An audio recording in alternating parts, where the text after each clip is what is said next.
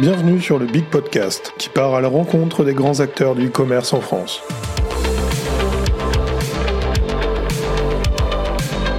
Des agences, des solutions technologiques et des e-commerçants vous partagent leur retour d'expérience et leurs conseils pour optimiser votre e-commerce. L'idée est simple, on se rassemble pour un petit déjeuner convivial et on en profite pour apporter des réponses aux challenges actuels des grandes entreprises. Je suis Adam Birnbaum de BigCommerce, la plateforme de e-commerce qui accompagne des milliers d'entreprises dans leur développement et leur croissance. Excellente écoute!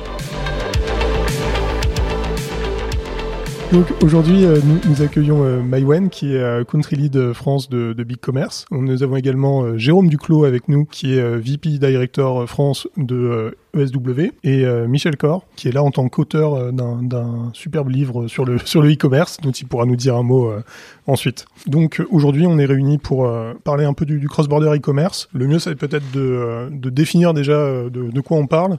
Donc le cross-border e-commerce, c'est le processus de vente de produits ou de services à un public international en utilisant une présence en ligne d'e-commerce, et on va voir que cette présence, elle peut être protéiforme. Ce que j'aime bien pour commencer, c'est déjà qu'on se situe un peu en, en termes de chiffres. Aujourd'hui, le cross-border, ça représente dix-sept pour cent du volume du, du e-commerce mondial, ce qui est quand même assez, euh, assez important euh, pour un volume total d'affaires de sept cent trente-six milliards de dollars sur l'année dernière. Ce qui est intéressant euh, pour, pour les marques, c'est de voir que les, les, taux, de, les taux de prévision Euh, d'évolution de, de, ce, de ces chiffres sont euh, assez monumentales, puisqu'on parle d'un taux de croissance annuel moyen qui est supérieur de vingt à vingt-cinq pour cent euh, d'ici à deux mille vingt-huit, pour chaque année d'ici à deux mille vingt-huit.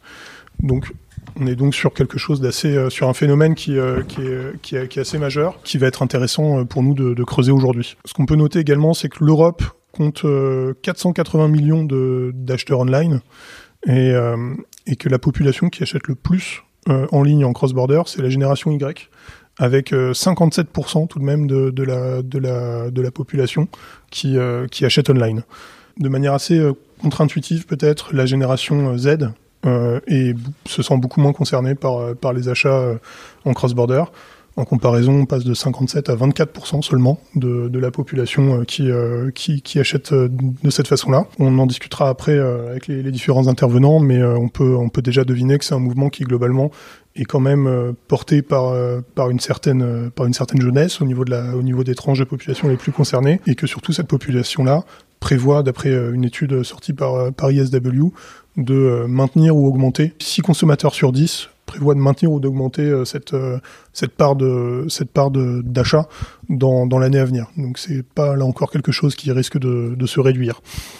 Euh, maintenant qu'on a vu un peu de quoi en parler, quels chiffres et, et quelle population s'y intéresser, euh, on peut dire un mot, et on rentrera plus dans le détail après ensuite avec les différents intervenants, sur quel, de quel bien on parle principalement.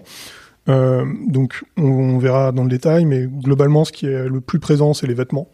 Euh, toute l'industrie de la mode est euh, extrêmement présente, euh, avec euh, une part, une part de, de plus de vingt-six pour cent.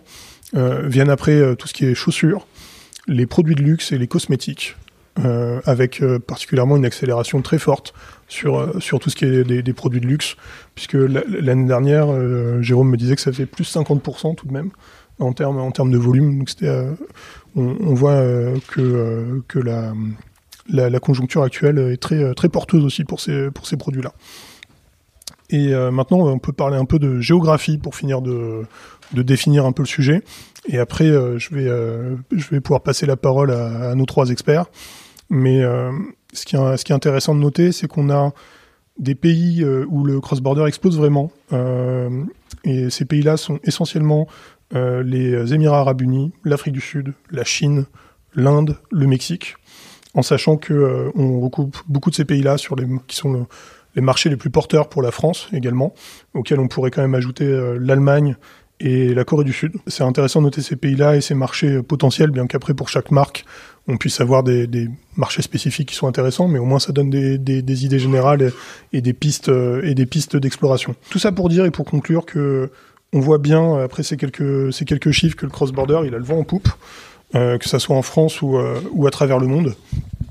Euh, on, on devine que, euh, on devine que c'est lié aussi à la rareté de certains biens et à la conjoncture euh, politique, économique qu'il peut y avoir, qui euh, actuellement qui crée des, des, des opportunités aussi pour les marques et qui permettent de, euh, et qui qui permettent aux consommateurs d'aller chercher des opportunités d'achat à des coûts moindres, euh, en bénéficiant de, de, de certaines opportunités avec des, avec des taux de change, par exemple, qui peuvent être intéressants, euh, et aussi d'aller chercher des meilleurs produits ou alors avec une meilleure disponibilité également.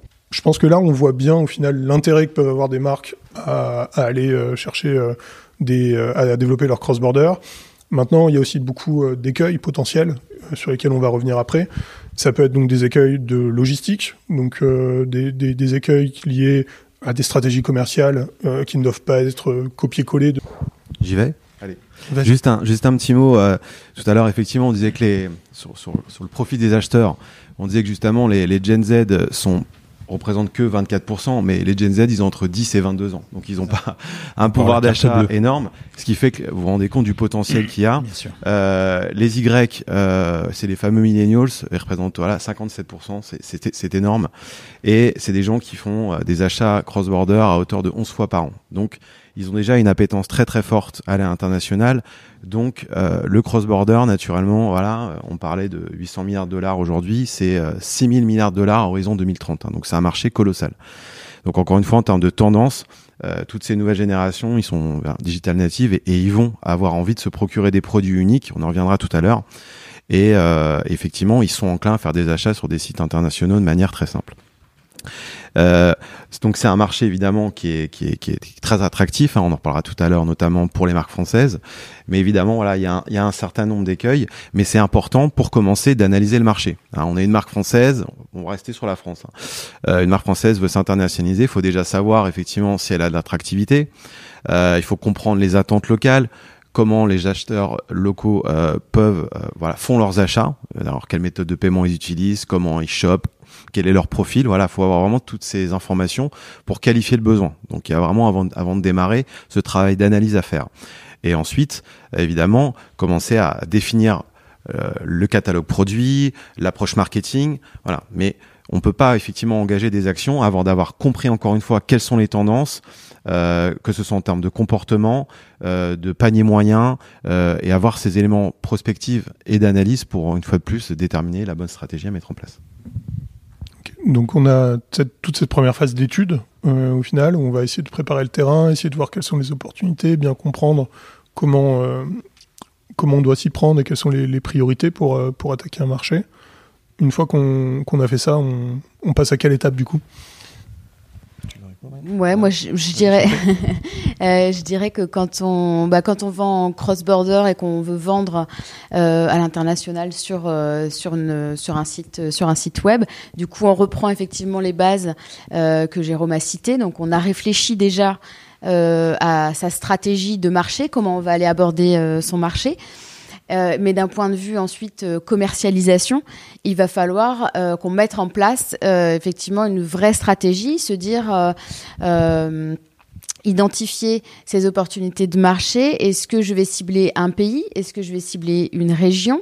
euh, Dans quelle langue je vais euh, bah, proposer euh, le, le contenu euh, à, à, mes, à mes potentiels euh, clients ? Comme tu le disais, on parlait euh, des paiements, mais bien adapter aussi euh, la stratégie euh, commerciale et proposer les bonnes méthodes de paiement Euh, sur euh, les bons pays, parce que euh, les, euh, les, les potentiels clients ont des habitudes, des comportements d'achat qui sont, qui sont différents. Donc, euh, répondre sur, euh, sur ces besoins-là. Comme tu disais aussi, le catalogue produit, euh, préparer le catalogue produit, la, la, le contenu, euh, l'adapter dans, dans les langues, mais surtout aussi avoir un assortiment Euh, qui euh, qui peut être adapté quand on va vendre euh, en Asie, au Moyen-Orient. Euh, voilà, les marques de les marques de luxe, je pense euh, notamment prêt-à-porter, euh, vont adapter aussi, euh, vont avoir une offre qui va être euh, un peu différente de celle qui euh, qui euh, qui est vendue en France, euh, par exemple. Proposer aussi, euh, bah, adapter sa, sa plateforme euh, sa plateforme e-commerce et choisir euh, quelque chose de, de flexible. Euh, on, on parlait des langues, on parle aussi des euh, des différentes euh, des différentes monnaies. Bien proposer aussi euh, euh, l'expérience d'achat euh, dans dans la langue.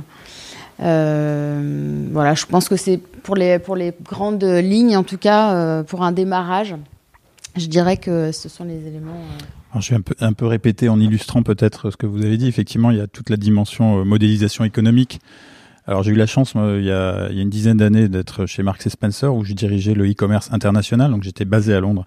Et je, je m'occupais de tout ce qui n'était pas anglais, en fait. Donc, euh, les ventes euh, dans quarante-trois pays euh, dans le monde, avec un focus sur huit pays qui étaient euh, surtout Europe. Donc, on avait créé euh, du multilocal au sens euh, des, des, des sites locaux dans la langue locale, avec toute la complexité qu'on peut imaginer.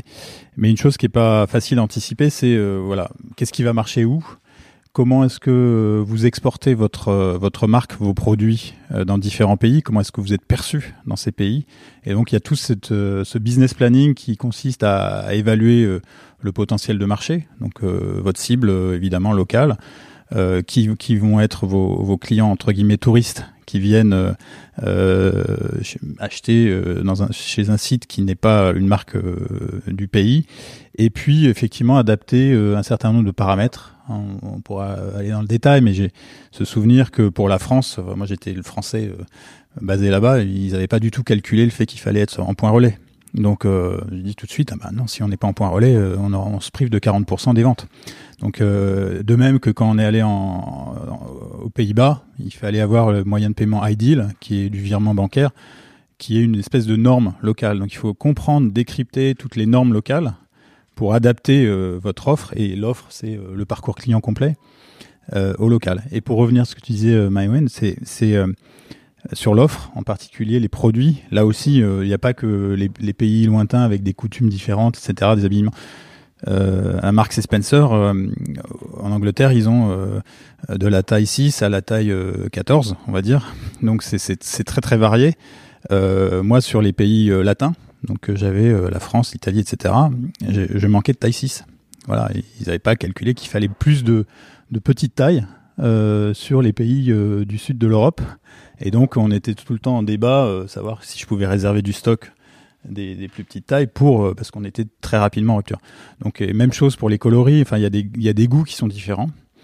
Euh, donc euh, taille coloris, c'est un, un vrai sujet, et puis l'assortiment aussi. Voilà. Qu'est-ce qui marche, qu'est-ce qui marche pas ? Il y a des collections, euh, c'est très anglais, euh, ça part, ça marchera pas ailleurs. Et je dirais que, bah, en fait, le meilleur moyen euh, que j'ai eu moi pour pour identifier ce qui allait marcher où, c'était d'aller euh, au flagship euh, de Marble Arch, qui est euh, au cœur de, enfin, Oxford Street, euh, le grand Mar- Marks and Spencer où tous les touristes vont. Et puis de passer, euh, d'être en immersion sur place et de regarder ce que faisaient les touristes, ce que faisaient les, les acheteurs internationaux qui venaient, essayer de comprendre euh, quels étaient les, euh, les produits les, les plus vendus pour des acheteurs internationaux. On, peut, on, peut, on pouvait identifier ça. Et puis ensuite, voilà, voir l'assortiment, une espèce de, de corner euh, so British, on l'avait appelé comme ça d'ailleurs, pour, euh, pour, pour pousser les produits qui fonctionnent vraiment. Donc c'était c'était tout ce qui était typiquement Marks and Spencer, typiquement anglais, euh, des, des manteaux de pluie, euh, mmh. la collection euh, autographe qui est la collection mmh. un peu premium. Enfin voilà, il y avait il y avait les un gens certain. Ils venaient pour se pour acheter anglais. Pour ils, acheter... ils venaient pour acheter anglais, pour du typiquement euh, voilà. Et ils venaient pas acheter les collections un petit peu euh, trop typées euh, anglaises, qui qui sont pas dans la mode, euh, dans les codes. Et donc ils, euh, ils, et donc comprendre ça, décrypter ça pour ensuite proposer à l'international des magasins qui ressemblent à ce que le touriste vient chercher euh, quand il voyage. Je pense que ça, c'est une des clés, euh, une des clés du succès. Alors, pour euh, conclure cette partie un peu analytique, et, euh, c'est important de s'appuyer aussi sur des experts. Hein. Nous, chez E S W, on fait une étude euh, qui s'appelle Global Voices deux fois par an. On interroge euh, Euh, seize mille shoppers dans seize pays, et donc on arrive vite à voir effectivement quelles sont les tendances de consommation, mais il y a des petits tips pour certains e-commerçants, c'est des, des petits outils par exemple comme SimilarWeb, et ils peuvent traquer le trafic qu'ils ont de l'international. Ils vont voir, ah tiens, j'ai du trafic de Corée, du Japon, tu ne l'adresses pas. Donc on est capable rapidement d'avoir une idée du potentiel. Hein. Euh, évidemment, une fois qu'on a le potentiel, on analyse les tendances, et puis après je pense qu'on va arriver au comment, hein, parce qu'évidemment il y a plusieurs possibilités pour adresser international, mais mmh. il faut vraiment bien être au clair, encore une fois, sur le potentiel et euh, le profil des acheteurs. Euh, c'est, et le c'est très juste, et je, je rajouterais qu'effectivement, il y a le trafic d'une part et les mots de recherche, c'est-à-dire ton on-site search, tout ce qui est recherche interne sur le sur votre site. Quand vous savez que c'est un trafic international, vous regardez ce, quels sont les mots-clés, les produits demandés, recherchés, et ça donne une idée euh, de ce qu'il faut aller euh, proposer. Euh, je prendrai un autre exemple, c'était l'Australie. Euh, vous savez peut-être, euh, il y a beaucoup d'Anglais qui s'expatrient en Australie, qui vont travailler euh, à l'autre bout du monde. Et en fait, c'était une cible absolument fabuleuse. C'était le, le plus premier pays chez Marks and Spencer en termes d'export, parce que c'est des Anglais, c'était des Anglais qui partaient et qui, à qui Marks and Spencer manquait. Et donc ils avaient, euh, ils étaient partis avec leur mobilier et ils connaissaient exactement la taille euh, des, de leur lit, et cetera. Et c'était des produits assez spécifiques. Donc tout ce qui était bedding et, euh, et maison euh, cartonnait parce qu'ils ils s'approvisionnaient en cross-border euh, euh, à l'autre bout du monde. Mais c'était des Anglais. Donc voilà, encore une fois, c'est ces insights que votre analytics va vous donner euh, qui permettent de comprendre en fait ce que vient chercher chaque, euh, chaque destination. La, la part d'analyse, je pense, doit être assez, euh, assez passionnante et euh, très importante pour, euh, pour, préparer, euh, pour préparer le terrain. Puis il y a moyen de faire aussi du, du focus group, euh, des mmh. questions clients, et cetera. Donc il faut voilà, bien comprendre euh, les attentes, y répondre, c'est la, la première chose. Et puis ensuite, effectivement, adapter euh, tout le parcours client. Et euh, une fois qu'on a compris les attentes, du coup, et, euh, et qu'on a le moyen d'y répondre, tu... on commence par où euh, pour, euh, pour commencer à mettre en place ? Bah, d'un point de vue euh, d'un point de vue e-commerce, on va commencer par euh, effectivement une fois qu'on a euh, qu'on, qu'on, qu'on connaît un peu la stratégie qu'on va mettre en place, euh, qu'on on a défini les pays, on a défini euh, notre assortiment produit. Euh, bah, ensuite, on va euh, on va designer sa plateforme et on va faire en sorte qu'elle réponde aussi Euh, aux attentes euh, de euh, de ces de ces potentiels de ces potentiels acheteurs euh, et de leur offrir une expérience aussi client qui soit adaptée à leurs habitudes de consommation, puisque euh, un internaute français n'est pas un internaute même anglais, hein, même parce qu'on on, on parle effectivement euh, d'international euh, loin, mais en réalité la vente cross-border c'est, c'est même valable à travers le, euh, l'Europe. Les frontières, hein. Voilà, ouais. les, les Hollandais euh, consomment très différemment des Français. Euh, Exactement. Voilà. Et, euh, et du coup, effectivement, vraiment euh, adapter euh, le parcours, euh, le, le parcours d'achat. Euh, pour ça, il y a des euh, Il y, a, il y a des technologies euh, qui, sont, euh, qui sont proposées et qui permettent euh, d'y répondre. Euh, je pense bah, notamment, euh, nous chez BigCommerce, on a pas mal de, de clients euh, qui sont en headless, donc euh, qui utilisent le, le, ba, le back-end de, de BigCommerce pour gérer euh, les transactions, les paiements, et cetera. Et qui ont un front euh, qui peut être sur une technologie euh, différente et qui permet euh, de, d'adapter un parcours utilisateur différent en fonction euh, des pays. Notamment euh, des régions, je pense notamment à Ted Baker, euh, qui est, euh, vu qu'on est sur les, euh, les références euh, anglaises, donc Ted Baker, euh, marque, de, euh, marque de mode, euh, cliente de, de BigCommerce, euh, qui, euh, qui propose des fronts différents euh, en fonction, euh, en fonction de, des, euh, des différents pays. Et, euh, et une expérience qui peut être différente grâce à des outils aussi euh, de, euh, de marketing qui permettent aussi de cibler les, les internautes et de proposer euh, un contenu adapté, un parcours d'achat qui va être adapté en fonction du profil euh, euh, de l'utilisateur. Tu, tu as quelques exemples, juste euh, Maïwenn, euh, un exemple qui te vient en tête, par exemple, euh, d'outils et de... Bah, je, pense, faire, euh, bah, avec par ça. Exemple, je parlais de, je parlais, je donnais le cas de, je parlais de Ted Baker. Ouais. Euh, donc les, les fronts sont sont custom, mais la technologie qui est qui est derrière, c'est Bloomreach. D'accord. Euh, et qui permet effectivement d'adapter le parcours utilisateur en fonction des euh, des profils et euh, et d'I A. Super, merci. Tu voulais dire quelque chose, Jérôme ? Oui, en fait, euh, bah, non, pour compléter ce que disait Maïwenn, en fait, euh, là, on parle effectivement du fait que la marque va adresser en direct l'international à travers de sa plateforme, mais il y a d'autres moyens. Il hein, euh, euh, y a d'abord la marketplace. Je pense qu'on va apprendre. Euh, bon, la marketplace, c'est un intermédiaire, encore une fois, qui va proposer vos produits euh, à l'international. Il y a Amazon, mais il y en a plein d'autres hein, en fonction des, des pays. Euh, ça procure un avantage, la marketplace, parce que ça ouvre un marché immédiatement. Il y a déjà des clients qui achètent sur la marketplace, donc il n'y a pas besoin d'investir énormément en marketing.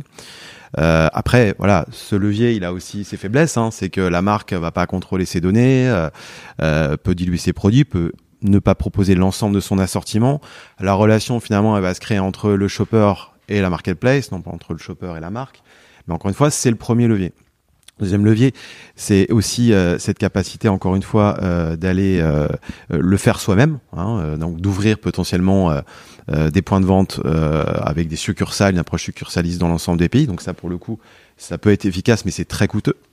Et puis, il y a le dernier moyen, c'est celui que nous, on, aujourd'hui, on défend chez E S W, c'est le direct-to-consumer. Donc, le direct-to-consumer, c'est le fait d'aller finalement vendre ses produits en direct, sans intermédiaire, sans avoir besoin d'intermédiaire.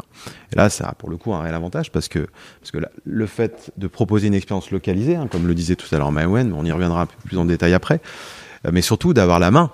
J'ai la main sur mon canal de vente. C'est moi qui suis en direct avec mes acheteurs partout dans le monde. Donc, je peux voilà, maîtriser ma communication, je maîtrise mes marges, je maîtrise mon assortiment. Et une fois de plus, je crée un lien en direct. Et ça, aujourd'hui, on, nous, on est convaincus que c'est un, c'est un énorme levier de croissance. Et pour faire le lien avec les éléments d'analyse qu'on a donnés en introduction, c'est ce qui est attendu.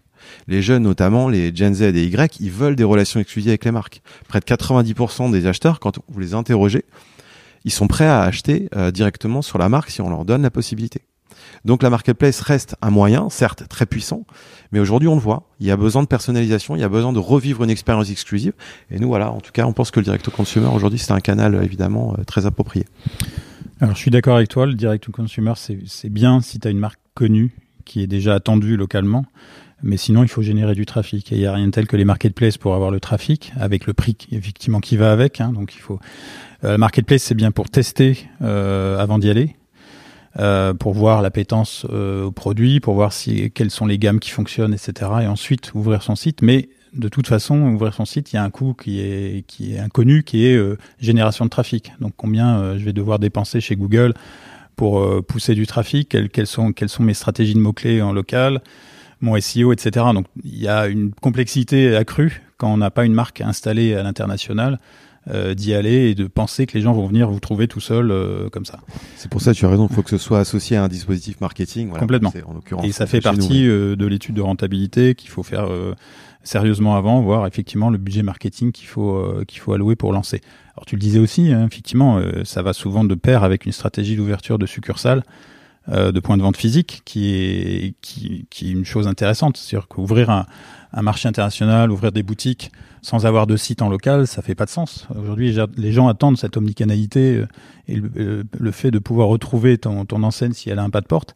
Mais euh, l'un peut aller avant l'autre ou avec. Donc, euh, effectivement, euh, je voudrais revenir aussi sur la question de l'U X et, de, et des fronts. Euh, on en a parlé tout à l'heure. Euh, une autre anecdote, alors là c'était chez, dans le B to B, j'étais chez Manutan euh, au tout début de, de, de, de, des aventures e-commerce euh, deux mille sept et, on, et même chose, vingt-trois pays en Europe, enfin, et beaucoup de questions sur comment on fait globalement pour, pour, pour aller en e-commerce de manière harmonieuse avec une seule plateforme. Mon rôle c'était de mettre tout le monde sous la même ombrelle, deux gros pays, la France, la Hollande. Et euh, évidemment des, des luttes intestines en disant euh, qui, euh, comment on fait le site pour tout le monde. Et finalement, euh, c'était l'époque aussi où arrivaient en France les, les A B tests et les tests multivariés. Et donc j'ai pu tester une, une, une des premières plateformes de, de tests multivariés et on a, on a testé un truc tout simple, c'est le, le bouton d'action, le C T A de, de checkout, enfin de, de, de, d'ajouter au panier. Et les résultats ils étaient assez bluffants et complètement inattendus, c'est-à-dire qu'en fait la couleur du bouton peut faire une différence en fonction du pays où vous vendez. Je, je, c'est pas comme on pense que voilà, on va avoir un bouton vert qui va marcher. Bah non, euh, le bouton orange marchait mieux en Hollande que euh, bouton vert euh, ou rouge. Bon, donc il faut tester. Et, et ça, je dirais euh, sur sur son front et, et la personnalisation du front et même du parcours client, du checkout, de toutes les étapes. Euh, ayez quelqu'un de local qui va dire euh, voilà moi comment je, j'achète, dans, comment les gens achètent chez moi, qui va vous donner euh, des sites à benchmarker, regardez euh, ce que font les leaders de chaque pays, euh, voyez les parcours clients, euh, le style de site aussi, parfois c'est, c'est vraiment surprenant, il euh, y a des choses qui nous, nous nous parlent pas du tout, mais qui sont complètement intégrées dans les habitudes d'achat euh, locales. Et donc en fonction de ça euh, aussi, euh, arriver à adapter le front, c'est, c'est bien d'avoir cette flexibilité-là. Alors en fait, effectivement... Euh... Euh, je pense que c'est un, cette dimension localisation est importante, mais Amazon, vous allez sur Amazon en Angleterre, en Asie, ah, voilà. C'est le même Amazon. Donc c'est vrai que euh, la, l'avantage aussi de, de, de, de le faire soi-même ou de le faire en direct au consumer avec un partenaire, c'est qu'on va pouvoir aller dans une expérience localisée beaucoup plus importante. Si le japonais veut vingt-cinq photos du produit et le texte à gauche, on va le faire. Euh, donc il y a aussi euh, cette capacité à transformer qui va être clé, mais pour nous, encore une fois, y a, y a pas, on n'est pas, euh, euh, on n'est pas arc-bouté sur notre stratégie. On pense que chaque marque peut avoir intérêt à tester, pourquoi pas la marketplace pour commencer. Ensuite, une fois qu'elle a ouvert le marché, passer sur du direct au consumer. Encore une fois, l'idée, c'est toujours de, fort des éléments d'analyse qu'on a récoltés, savoir quelle est la meilleure solution. Après, faut regarder euh, Amazon ou les différentes marketplaces sans les citer. C'est capitalistique, hein, il y a des taux de commission qui sont élevés, euh, mais dans tous les cas, il faut faire le bilan entre euh, les, les investissements qui peuvent être accordés, les moyens, l'expertise, et soit effectivement en fonction de ça, soit s'appuyer sur marketplace, soit le faire soi-même avec une stratégie potentiellement de succursale, soit s'appuyer sur un partenaire qui fait du direct to consumer. Donc toutes les options sont sur la table, hein, évidemment. Tu peux avoir la marketplace et ton site euh, D deux C en même temps. Hein. Euh, sachant qu'effectivement, il y a souvent la question qui revient, est-ce que ça va cannibaliser euh, mes propres ventes ? euh, Tout ce que j'ai pu expérimenter, c'était en dessous de dix pour cent de cannibalisation. Donc euh, vraiment pas un sujet. Et c- cette appétence pour le, pour le D deux C ou euh, les marketplaces, ça change selon les endroits du monde. Il y a quand même des, des, des variations ah, euh, Alors, avec des, des, des régions qui sont plus marketplace, des régions qui sont bah, plus attachées au D deux C. Comment ça se passe ? Déjà, quand tu viens en France, la France, c'est le paradis des marketplaces, donc euh, il y en a beaucoup. Euh, mais euh, oui, évidemment, comprendre quels sont les marketplaces qui, qui fonctionnent un peu partout. On connaît évidemment les, les plus grandes, les, les Amazon, et, et puis si tu vas en Chine, bon, bah, t'as pas le choix de toute façon, il faut, il faut passer par les marketplaces. Mais euh, oui, oui, ça fait partie effectivement de, de l'étude. De voir qui sont les acteurs locaux qui, qui ont du trafic qualifié, euh, qui sont euh, sur, sur ta cible, et cetera. Et puis puis aller avec eux. Mais c'est, c'est, c'est la même chose. Alors, c'est pas que les marketplaces, en fait. On, on, on reprend toute la chaîne de valeur, c'est-à-dire que quels sont les bons prestataires locaux. Euh, tu vas pas faire ton, ton dernier kilomètre tout seul, non plus. Euh, donc, il faut trouver les bons transporteurs. Euh, le checkout, euh, ben, on en parlait, Ideal, c'est indispensable en Hollande. Euh, point relais pour la livraison, c'est point indispensable en France. Voilà, il y a des partenaires locaux, euh, des spécifiques qu'il faut aller chercher. Euh, Et, et ça, c'est, ça, ça fait partie des, des études terrain à, préalables pour bien comprendre ce qui marche dans chaque pays où tu veux aller. Surtout sur les marketplaces, parce qu'il s'avère que certains marketplaces, on parle du paiement. Le paiement, c'est un élément central. Hein. Quand vous faites du e-commerce, ce sont ces paiements logistiques. Parce que traduire un site, mettre les bonnes devises, c'est la minimum quand même à faire. Euh, le paiement, euh, c'est hyper local. Enfin, le chinois, le coréen, le mexicain, ils paient pas du tout de la même manière. Donc, si effectivement vous apportez pas cette expérience euh, quelque part localisée dans, dans, dans le checkout, hein, la partie finalisation de, de l'acte d'achat, bah, vous passez à côté, euh, vous passez à côté du taux de transformation. Donc, euh, Michel parlait de, des Pays-Bas avec Ideal. On peut parler de Sofort en Allemagne, hein, la, la marque qui vole en Allemagne, et, qui propose que carte bancaire et PayPal. Bah, elle n'aura pas le même euh, taux de transformation que si elle pr- propose également euh, Sofort. Donc, il faut avoir cette approche localisée, bien comprendre quelles sont les méthodes de paiement qui fonctionnent, hein, des méthodes de paiement en comptant, des méthodes de comment, paiement en plusieurs fois. On sait que le fameux B N P L aujourd'hui, ça, ça cartonne. Donc, si vous n'avez pas les bons B N P L, bah voilà, hein, ça, vous, vous êtes aussi être en difficulté. Donc, euh, ça commence évidemment par là, et puis par la livraison, par la capacité à mettre le produit au plus près du, de l'acheteur, à gérer les scénarios de retour. Et ça, pareil, euh, les marketplaces proposent pas forcément Euh, les mêmes options, la même, euh, le même niveau de service que peut le faire un acteur du direct consumer qui peut accompagner les marques. Voilà. Oui, le service client est très important. Enfin, le, les retours, tous ces sujets, parce que évidemment les législations sont aussi différentes. On ne peut pas oublier le, l'aspect légal, hein, les, les terms and conditions. Enfin, comment, qu'est-ce, quelle est votre proposition ju- juridique, on va dire, en tout cas légale euh, vis-à-vis des clients. Et finalement, le maître mot, c'est quoi ? C'est, c'est donner, donner confiance. C'est-à-dire que le, le client local et confiance se dit je vais sur un site qui est sûr.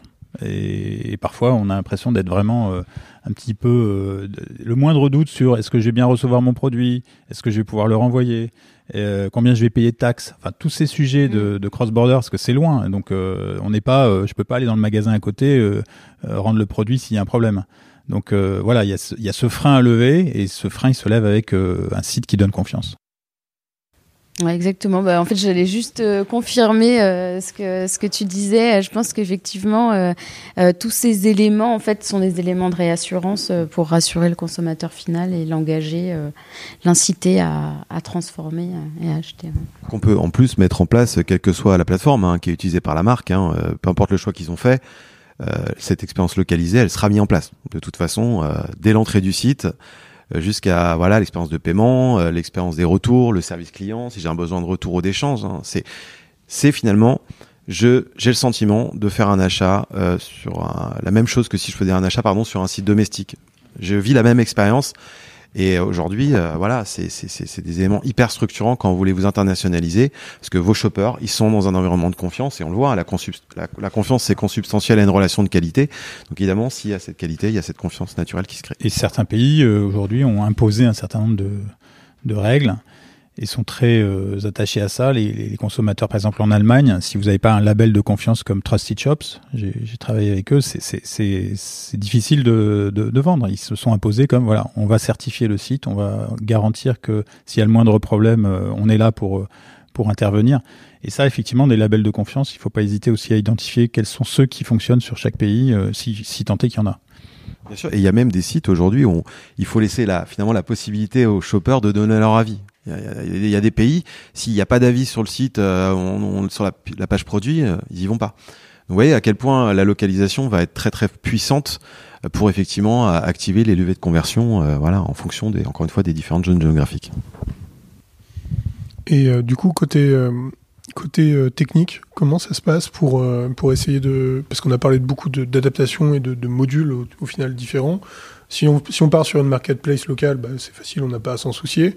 Si on est sur son propre site, du coup, comment, comment ça va se passer pour euh, plugger tout ça? Est-ce qu'il y a des, des difficultés euh, à attendre? Est-ce qu'il y a des choses euh, qu'il faut, euh, alors, qu'il faut se méfier ou au contraire ouais, euh... Alors, ça veut dire euh, faire un bon choix d'architecture en fonction, euh, en fonction de ses besoins.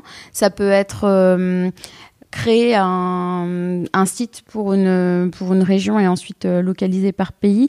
Mais ça peut, euh, si on doit vraiment personnaliser, euh, euh, ben aller, aller dans, le, dans la personnalisation extrême pour un pays, ça peut être carrément créer un site euh, différent pour... Euh, pour ce pays. Mais ça veut dire effectivement, euh, techniquement, bah, choisir la bonne, euh, la bonne euh, architecture, les bons, les bons modules, comme tu le disais, les bonnes solutions de paiement, de logistique, de gestion, euh, de gestion des taxes. En gros, ouais, euh... je, je vais peut-être euh, reprendre la casquette euh, retailer.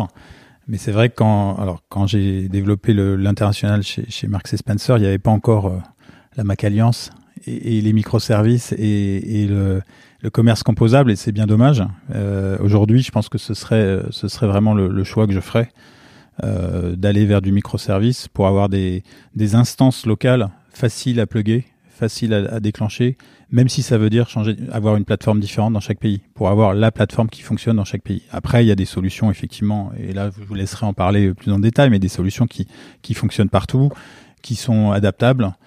Euh, mais tout ce qui est finalement euh, ce, cette, euh, cette imbrication euh, autour du parcours client, euh, depuis euh, le framework e-commerce jusqu'au checkout, jusqu'à la prévente, ça vous, maintenant il y a des briques effectivement qu'on peut qu'on peut plugger et qui vont répondre exactement aux besoins clients. Euh, alors que à l'époque euh, euh, on était sur des solutions un peu euh, monolithiques. Et il fallait euh, soit créer des nouvelles instances, type euh, Demandware, et cetera, qui, qui permettaient de le faire assez rapidement, soit, euh, soit refaire un site à chaque fois, euh, ou alors développer son propre, euh, son propre e-commerce. Et aujourd'hui, c'est plus le cas. On peut, on peut vraiment euh, composer euh, son, son, son, son instance locale, internationale, je pense. Après, il y a un enjeu de timing, hein, évidemment. Euh, si on construit une plateforme euh, par pays, ça prendra peut-être un petit peu plus de temps euh, que si effectivement on fait venir tout le flux sur le même site, et, effectivement, et que derrière le shopper, il a juste à choisir son pays, et puis derrière, bah, toute l'expérience va être localisée euh, par la suite. Donc il y a des, encore une fois des arbitrages à faire, mais c'est vrai que quand on veut aller à l'international, il y a toujours cet enjeu d'aller d'aller vite, hein, parce que la demande est là. Euh, donc c'est des projets qui peuvent être euh, sur du court, moyen, long terme, euh, mais euh, mais la technologie évidemment, elle doit être au service de l'expérience d'achat. Hein, c'est ça, c'est très important euh, qui, que ce soit bien en phase, qu'il y ait cette congruence entre effectivement entre l'expérience technologique, les compétences technologiques qui vont être sur la plateforme, pour que ce soit encore une fois totalement aligné avec euh, la localisation de l'expérience d'achat. Voilà. Merci, c'était très clair. euh, dans, dans les choses que, euh, dont, on avait, euh, dont on avait un peu euh, parlé pour, euh, pour préparer, euh, ce que je me demandais un peu, c'était au niveau des, des, des, des taxes euh, et, euh, et des, différentes, euh, des différentes choses qu'il fallait prévoir en tant que, qu'exportateur, en tant que... que, euh, que, que est-ce qu'il vaut mieux exporter d'ici, avoir des droits, des droits de douane? Est-ce qu'il vaut mieux s'installer en local? Est-ce qu'il vaut... Voilà, co- co- comment ça s'organise à ce niveau-là? Est-ce qu'il y a des points d'attention? Là encore, ça, ça fait vraiment, enfin, je, rapidement, mais ça fait vraiment partie de cette, cette étude individuelle. Dans chaque pays, il y a des lois, il y a des, des, des taux de taxes différents, il y a des moyens de contourner le, le, le problème de, de, du paquet qui est bloqué et qui est surtaxé, et finalement, ça te revient plus cher de payer les taxes que le produit qu'il y a dedans, et cetera. Donc ça, c'est encore un sujet où il faut trouver le bon partenaire pour euh, élucider ça avant que la personne passe commande. Parce que sinon, euh, l'expérience, elle est catastrophique. C'est-à-dire que vous passez commande, vous pensez avoir euh, payé tel prix, et puis vous vous retrouvez avec une, une facture qui est doublée, triplée. Et là, ça rend impossible le e-commerce. Donc, euh, euh, avoir effectivement une visibilité, une clarté, pouvoir proposer au client tout de suite dans le, dans le processus de commande, voilà euh, le, le prix de votre achat, le, le poids des taxes qui vont être... Euh, potentiellement prélevé, c'est très important, évidemment. C'est une grande angoisse, en fait, côté consommateur. Il faut, faut, faut pas qu'il y ait de mauvaises surprises, quoi. Voilà, donc, exactement. Euh, voilà, donc il faut que ce soit... Enfin, nous, ce qu'on fait pour nos clients, c'est que dès que le shopper arrive sur la page, euh, la page produit, forcément, le, le prix du produit intégrera les droits et taxes de douane directement. Ça, quand il arrive dans le checkout, il se prend pas vingt pour cent en plus. Euh, et, ça, et encore une fois, ça apporte vraiment ces, cette transparence. Après, il euh, y a différents modèles. C'est-à-dire que en direct to consumer, je prends l'exemple de, de, de ce qu'on fait, il euh, y a, un, y a un, un modèle qui s'appelle le merchant of record. C'est-à-dire que nous, là, nous, on va prendre tous les risques pour le compte de la marque, euh, pour les risques de paiement, les risques sur les taxes de douane, et cetera. Euh, et comme ça, nous, on récupère l'ensemble des paiements et on reverse euh, finalement euh, ce qu'on a encaissé, moins notre commission, à, à la marque. Mais évidemment, si la marque ou le retailer veut le faire lui-même, c'est très complexe.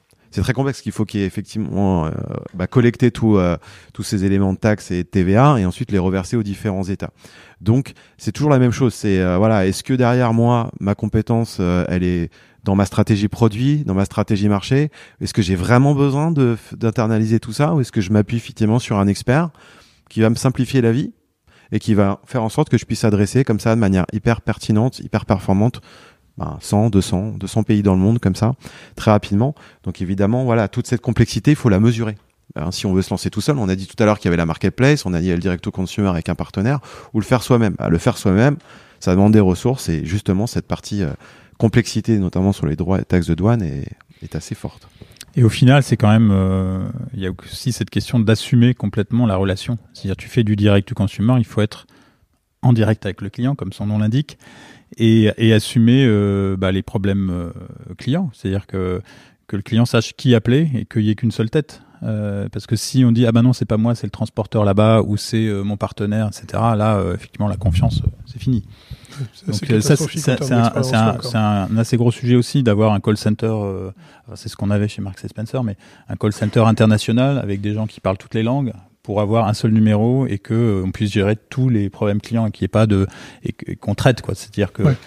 euh, ils, euh, vos clients, ils achètent chez vous, ils n'achètent pas chez votre partenaire. Alors la marketplace, c'est un petit peu différent, mais voilà, en direct au consumer, il faut vraiment assumer ça. Ah bah il faut faut tout gérer.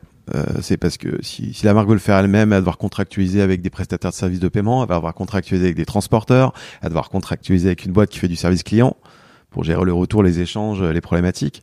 Donc voilà, donc l'avantage aussi de s'appuyer sur un partenaire qui est positionné sur l'ensemble de la chaîne de valeur avec une infrastructure clé en main, ça a un réel avantage. Et euh, on, l'a effle- on, on a effleuré un peu le sujet, mais euh, en termes de, de pricing, du coup, bien sûr, on va prendre en compte euh, les, les droits de douane, et cetera, dont on a parlé. Mais au-delà de ça, euh, quelle est la, les, les inputs que vous pouvez avoir en termes de stratégie de pricing, euh, quelles sont les choses à prendre en compte euh, là-dessus aussi, et euh, dans comment ça se passe, quoi. On veut aller ouvrir un autre pays. On va, on va fixer, euh, on va essayer de fixer le, le, le prix de ces, euh, de ces produits sur place. Quelles variations euh, il faut prendre en compte? C'est, euh, c'est quoi pour vous le, l'idée? Alors il y a un benchmark hein, évidemment qui va se faire en fonction euh, des différents univers sur lesquels on est positionné. Ça c'est étude de marché, voilà, on étudie son marché, que comment, parce que quand on veut être en conquête, soit on va être très agressif euh, au niveau au niveau du marché avec des prix attractifs, soit on va se positionner plus haut. Enfin, après c'est à la marque de faire son son analyse, mais un exemple par exemple, euh, pardon, sur la partie promotion, il y a des pays qui ils sont peu sensibles à la promotion, typiquement l'Asie. C'est pas parce que vous faites vingt pour cent de discount que que les shoppers vont se jeter dessus, pas du tout. Au contraire, c'est parfois même euh, euh, un frein. Donc euh, ça aussi il faut comprendre.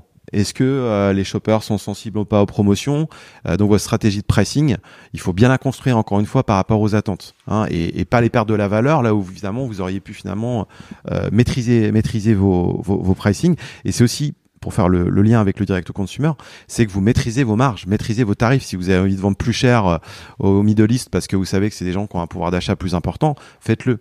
Euh, donc il y a encore une fois cette capacité à personnaliser l'approche pricing avec des attentes et des comportements différents.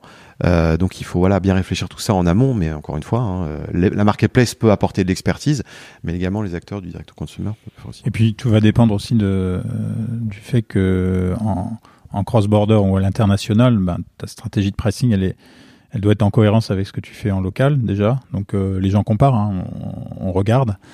Euh, et puis, si on a des magasins en local, eh ben, évidemment, il faut s'aligner sur ce qui est, ce qui est visible en magasin. Mais euh, oui, euh, des, des enseignes vont essayer d'avoir une stratégie plus up-market euh, à l'international. Je pense à Petit Bateau qui va être plus premium euh, à l'extérieur de la France que, qu'en France. Enfin, de, voilà, pas mal de marques comme ça qui se premiumisent en, en s'exportant. Euh, d'autres, c'est l'inverse. Euh, c'est-à-dire qu'on est, on est un peu moins euh, haut de gamme, et cetera. Donc ça, c'est vraiment des choix de, de stratégie internationale. Mais avec, encore une fois, cette idée de euh, le client, il n'est pas stupide, il compare. Euh, soyez cohérent avec vous-même, quoi. Et puis il y a le transport. C'est que derrière, euh, voilà, faut pas être dépositionné parce qu'on a des coûts de livraison qui sont trop importants. D'où l'importance, encore une fois, bah, de s'appuyer sur des partenaires qui sont capables de vous apporter des, de la compétitivité sur la partie euh, delivery et retour, hein, pareil, hein, parce que tout ça, ça a un coût et ça vient gréver les marges. Donc c'est aussi ça, hein, euh, la marketplace, elle apporte aussi cette puissance-là. Alors ça coûte plus cher à la marque parce que voilà, elle va lâcher un pourcentage plus important sur les commandes, mais elle s'y retrouve peut-être aussi un, un peu plus avec les tarifs de livraison que peut proposer la marketplace. Tout ça, encore une fois, faut, faut regarder. Et euh, avantages bénéfices. À, à quel moment justement on décide, euh, tu parles du transport, d'avoir euh, un hub local, d'avoir euh, d'avoir euh, des, euh, des des entrepôts locaux, d'avoir euh, vraiment euh, une une présence locale, si ce n'est pas en brick and mortar, mais d'avoir une logistique locale. Bah ça va dépendre des volumes, hein. Déjà euh, très clairement, il y a des marques euh, qui ont une attractivité très forte et et qui qui voient leur leur prévision de vente euh, de manière assez précise, donc ils vont se dire voilà, moi ça vaut le coup que j'investisse ou que je sous-traite, hein, c'est aussi ça d'avoir un acteur du D deux C qui est capable aussi de dire attends, tu veux tester ce marché, moi je, moi j'ai des warehouses, je peux t'apporter des, des assets sur place pour que tu puisses évidemment tester tout ça. Mais après ça, bon, en termes d'investissement, les détenir c'est autre chose. Donc euh, pour moi c'est plus une continuité, c'est effectivement, ça dépend le degré de maturité. Euh, si effectivement on veut tester quelque chose, on commence en e-commerce, là on fait de l'envoi en ship depuis euh, le centre de stockage, si on prend l'exemple de la marque française, depuis la France, et en fonction des perspectives et des volumes, là on commence à, à réfléchir effectivement de la pertinence d'investir dans des moyens de stockage et de distribution sur place. Et justement sur la partie retour, hein, on sait qu'aujourd'hui une expérience de retour qui se passe mal, c'est catastrophique, le taux des rachats euh, chute drastiquement. Donc le fait d'avoir effectivement des warehouses, des centres de retour au plus proche du client, ça peut être aussi le magasin, hein, on parle beaucoup de ship from store, de, de commerce unifié aujourd'hui, mais avoir finalement la capacité à mettre le produit physiquement au plus près de l'acheteur, ça fait toute la différence. Donc euh, ça aussi c'est pareil, c'est un arbitrage à réaliser en fonction des perspectives d'évolution du business. Super, merci. Euh, est-ce que vous voyez autre chose avant qu'on, qu'on conclue, euh, ce que vous vouliez aborder sur le sujet ? Je pense qu'on a été assez. Non, assez ouais, pour ma part, ouais, je pense ouais, qu'on a couvert euh, tous les, euh, ouais, tous ouais. les, euh, tous les sujets. Bon, on n'a on n'a pas insisté sur la génération de trafic, mais moi je reviens dessus. C'est, oui, peut-être un petit peu le marketing. Le, ouais, un le marketing, mot, ouais, c'est quand même le, un peu le nerf de la guerre euh, sur l'international. Donc euh, là aussi, euh, avoir des experts euh, search euh, locaux, euh, c'est important. Qu'ils identifient les bons mots-clés. C'est pas en traduisant vos mots-clés euh, qui fonctionnent chez vous que, que vous, que vous, de la même manière que pour le contenu, c'est pas en traduisant que c'est, c'est ce qui marche forcément le mieux. Donc, il faut, il faut adapter, localiser, comme on dit, euh, transcréer, euh, ou, voilà, en termes de, de, de traduction, c'est pas toujours les mêmes choses. Le marketing, là aussi, euh, les slogans qui marchent bien en interne euh, vont pas forcément parler à l'international. Donc, il faut repenser son marketing et, et avoir une identité de marque qui soit euh, propre au, à chaque pays où on va, avec ses codes locaux en termes de communication, de ce qui fonctionne. Mais le, le, le, le, le la question du, du, du marketing, euh, en tout cas de trafic, de génération de trafic, elle est, elle est clé, parce que vous allez avoir des coûts qui seront supérieurs. Il faut aller chercher des concurrents qui sont bien établis localement. Il faut trouver les mots-clés qui vous qui vous isolent, euh, donc la longue traîne qui va fonctionner pour vous et qui vous différencie. Enfin voilà, il y a énormément de de petites stratégies techniques qui, qui font que de la même manière euh, qu'on va chercher le transporteur local, eh bien, il faut trouver le bon expert euh, search euh, local ou l'agence qui va vous accompagner avec, euh, avec ce savoir-faire euh, et cette bonne compréhension du terrain euh, où vous allez. Que ce soit sur le référencement naturel et payant d'ailleurs, hein. c'est, c'est, c'est, c'est hyper important. Et, euh, et encore une fois, c'est, c'est clé quand on intègre un marché, voilà, d'avoir encore une fois les bons leviers euh, qui sont radicalement différents. Et, euh, et après, ça peut être avec des influenceurs, et cetera. Enfin, on peut une, une, vite, une marque peut vite exploser comme ça avec euh, voilà du bon placement de produit, et cetera. Donc, il faut cette, cette dimension d'accompagnement euh, pour engager les clients dans la durée euh, lorsqu'on en, lorsqu'on ouvre un marché, oui. Et du coup, si, euh, si pour conclure, on reprend un peu de, de hauteur sur le, sur le sujet, on, on voit aujourd'hui un contexte économique qui est globalement euh, difficile dans le monde. Euh, y a, y a l'inflation, il y a pas mal de, d'incertitudes sur le plan euh, géopolitique et avec beaucoup d'évolutions. Euh, à ce niveau-là, on a une dépendance à la Chine dont certains essaient de, de, de, de se défaire. Euh, ça serait quoi pour vous là, le, le ratio euh, risque-opportunité en matière d'internationalisation là-dessus ? euh, Est-ce que vous avez des, des, des inputs particuliers à, à nous partager ? Je peux juste sur la France, par exemple, quand on voit la baisse de l'euro par rapport au dollar, il y a une opportunité naturelle. Enfin, vous voyez, c'est, c'est aussi ça. C'est, c'est une opportunité, c'est une opportunité pour les pour les acheteurs étrangers. Au contraire, euh, voilà, ils ont plus de moyens. Et, euh, et, c'est, et juste, faut prendre finalement ce contexte un peu compliqué, hein, euh, comme une opportunité euh, pour tester des choses. Et justement, il faut le bon partenaire, euh, la bonne approche qui va minimiser finalement l'investissement. Et voir euh, effectivement s'il y a un retour, pas un retour, est-ce qu'on continue, comment on investit, et cetera. Donc au contraire, je pense que c'est le bon moment euh, parce que quand on analyse les choses, pour revenir au, à la première partie de, de notre échange, les attentes sont là. Les acheteurs, ils veulent les produits, ils veulent de l'exclusivité, ils veulent se procurer des marques qu'ils trouvent pas chez eux, et notamment les marques françaises dans les beaux- dans la beauté, dans les accessoires, dans la mode, dans le luxe. Donc pour moi, les opportunités sont présentes, certes dans un contexte compliqué, mais c'est justement le bon moment pour y aller et trouver surtout le bon scénario pour le faire. Ça serait le moment d'expérimenter euh, à petite échelle d'abord et voir euh, comment ça peut fonctionner. Mmh. Ouais, moi j'aurais dit, euh, je, j'aurais dit la même chose, ouais, qu'il y a des leviers justement euh, dans un contexte économique qui est compliqué où la croissance locale est, est limitée. Euh, on peut trouver euh, l'international est un moyen d'aller chercher des, euh, des leviers de croissance. Des relais de croissance. On l'a dit en introduction, hein, le, le secteur du luxe, ça fait plus cinquante pour cent par rapport à l'année dernière en termes de, de cross-border. Donc, euh, explication assez basique, c'est que avec euh, le Covid euh, et, les, et la guerre, euh, bah, les, les, les touristes qui venaient acheter ici et, euh, des produits de luxe les commandent euh, sur Internet. Donc ça, c'est une évidence pour tous, ce, tous ces acteurs du luxe et du premium que proposer une bonne une bonne expérience en ligne, ça ça va les aider, euh, surtout avec euh, l'authenticité de la marque, la confiance dans la marque euh, que viennent chercher les touristes. Euh, mais il y a pas il y a pas forcément que ce, ces secteurs-là.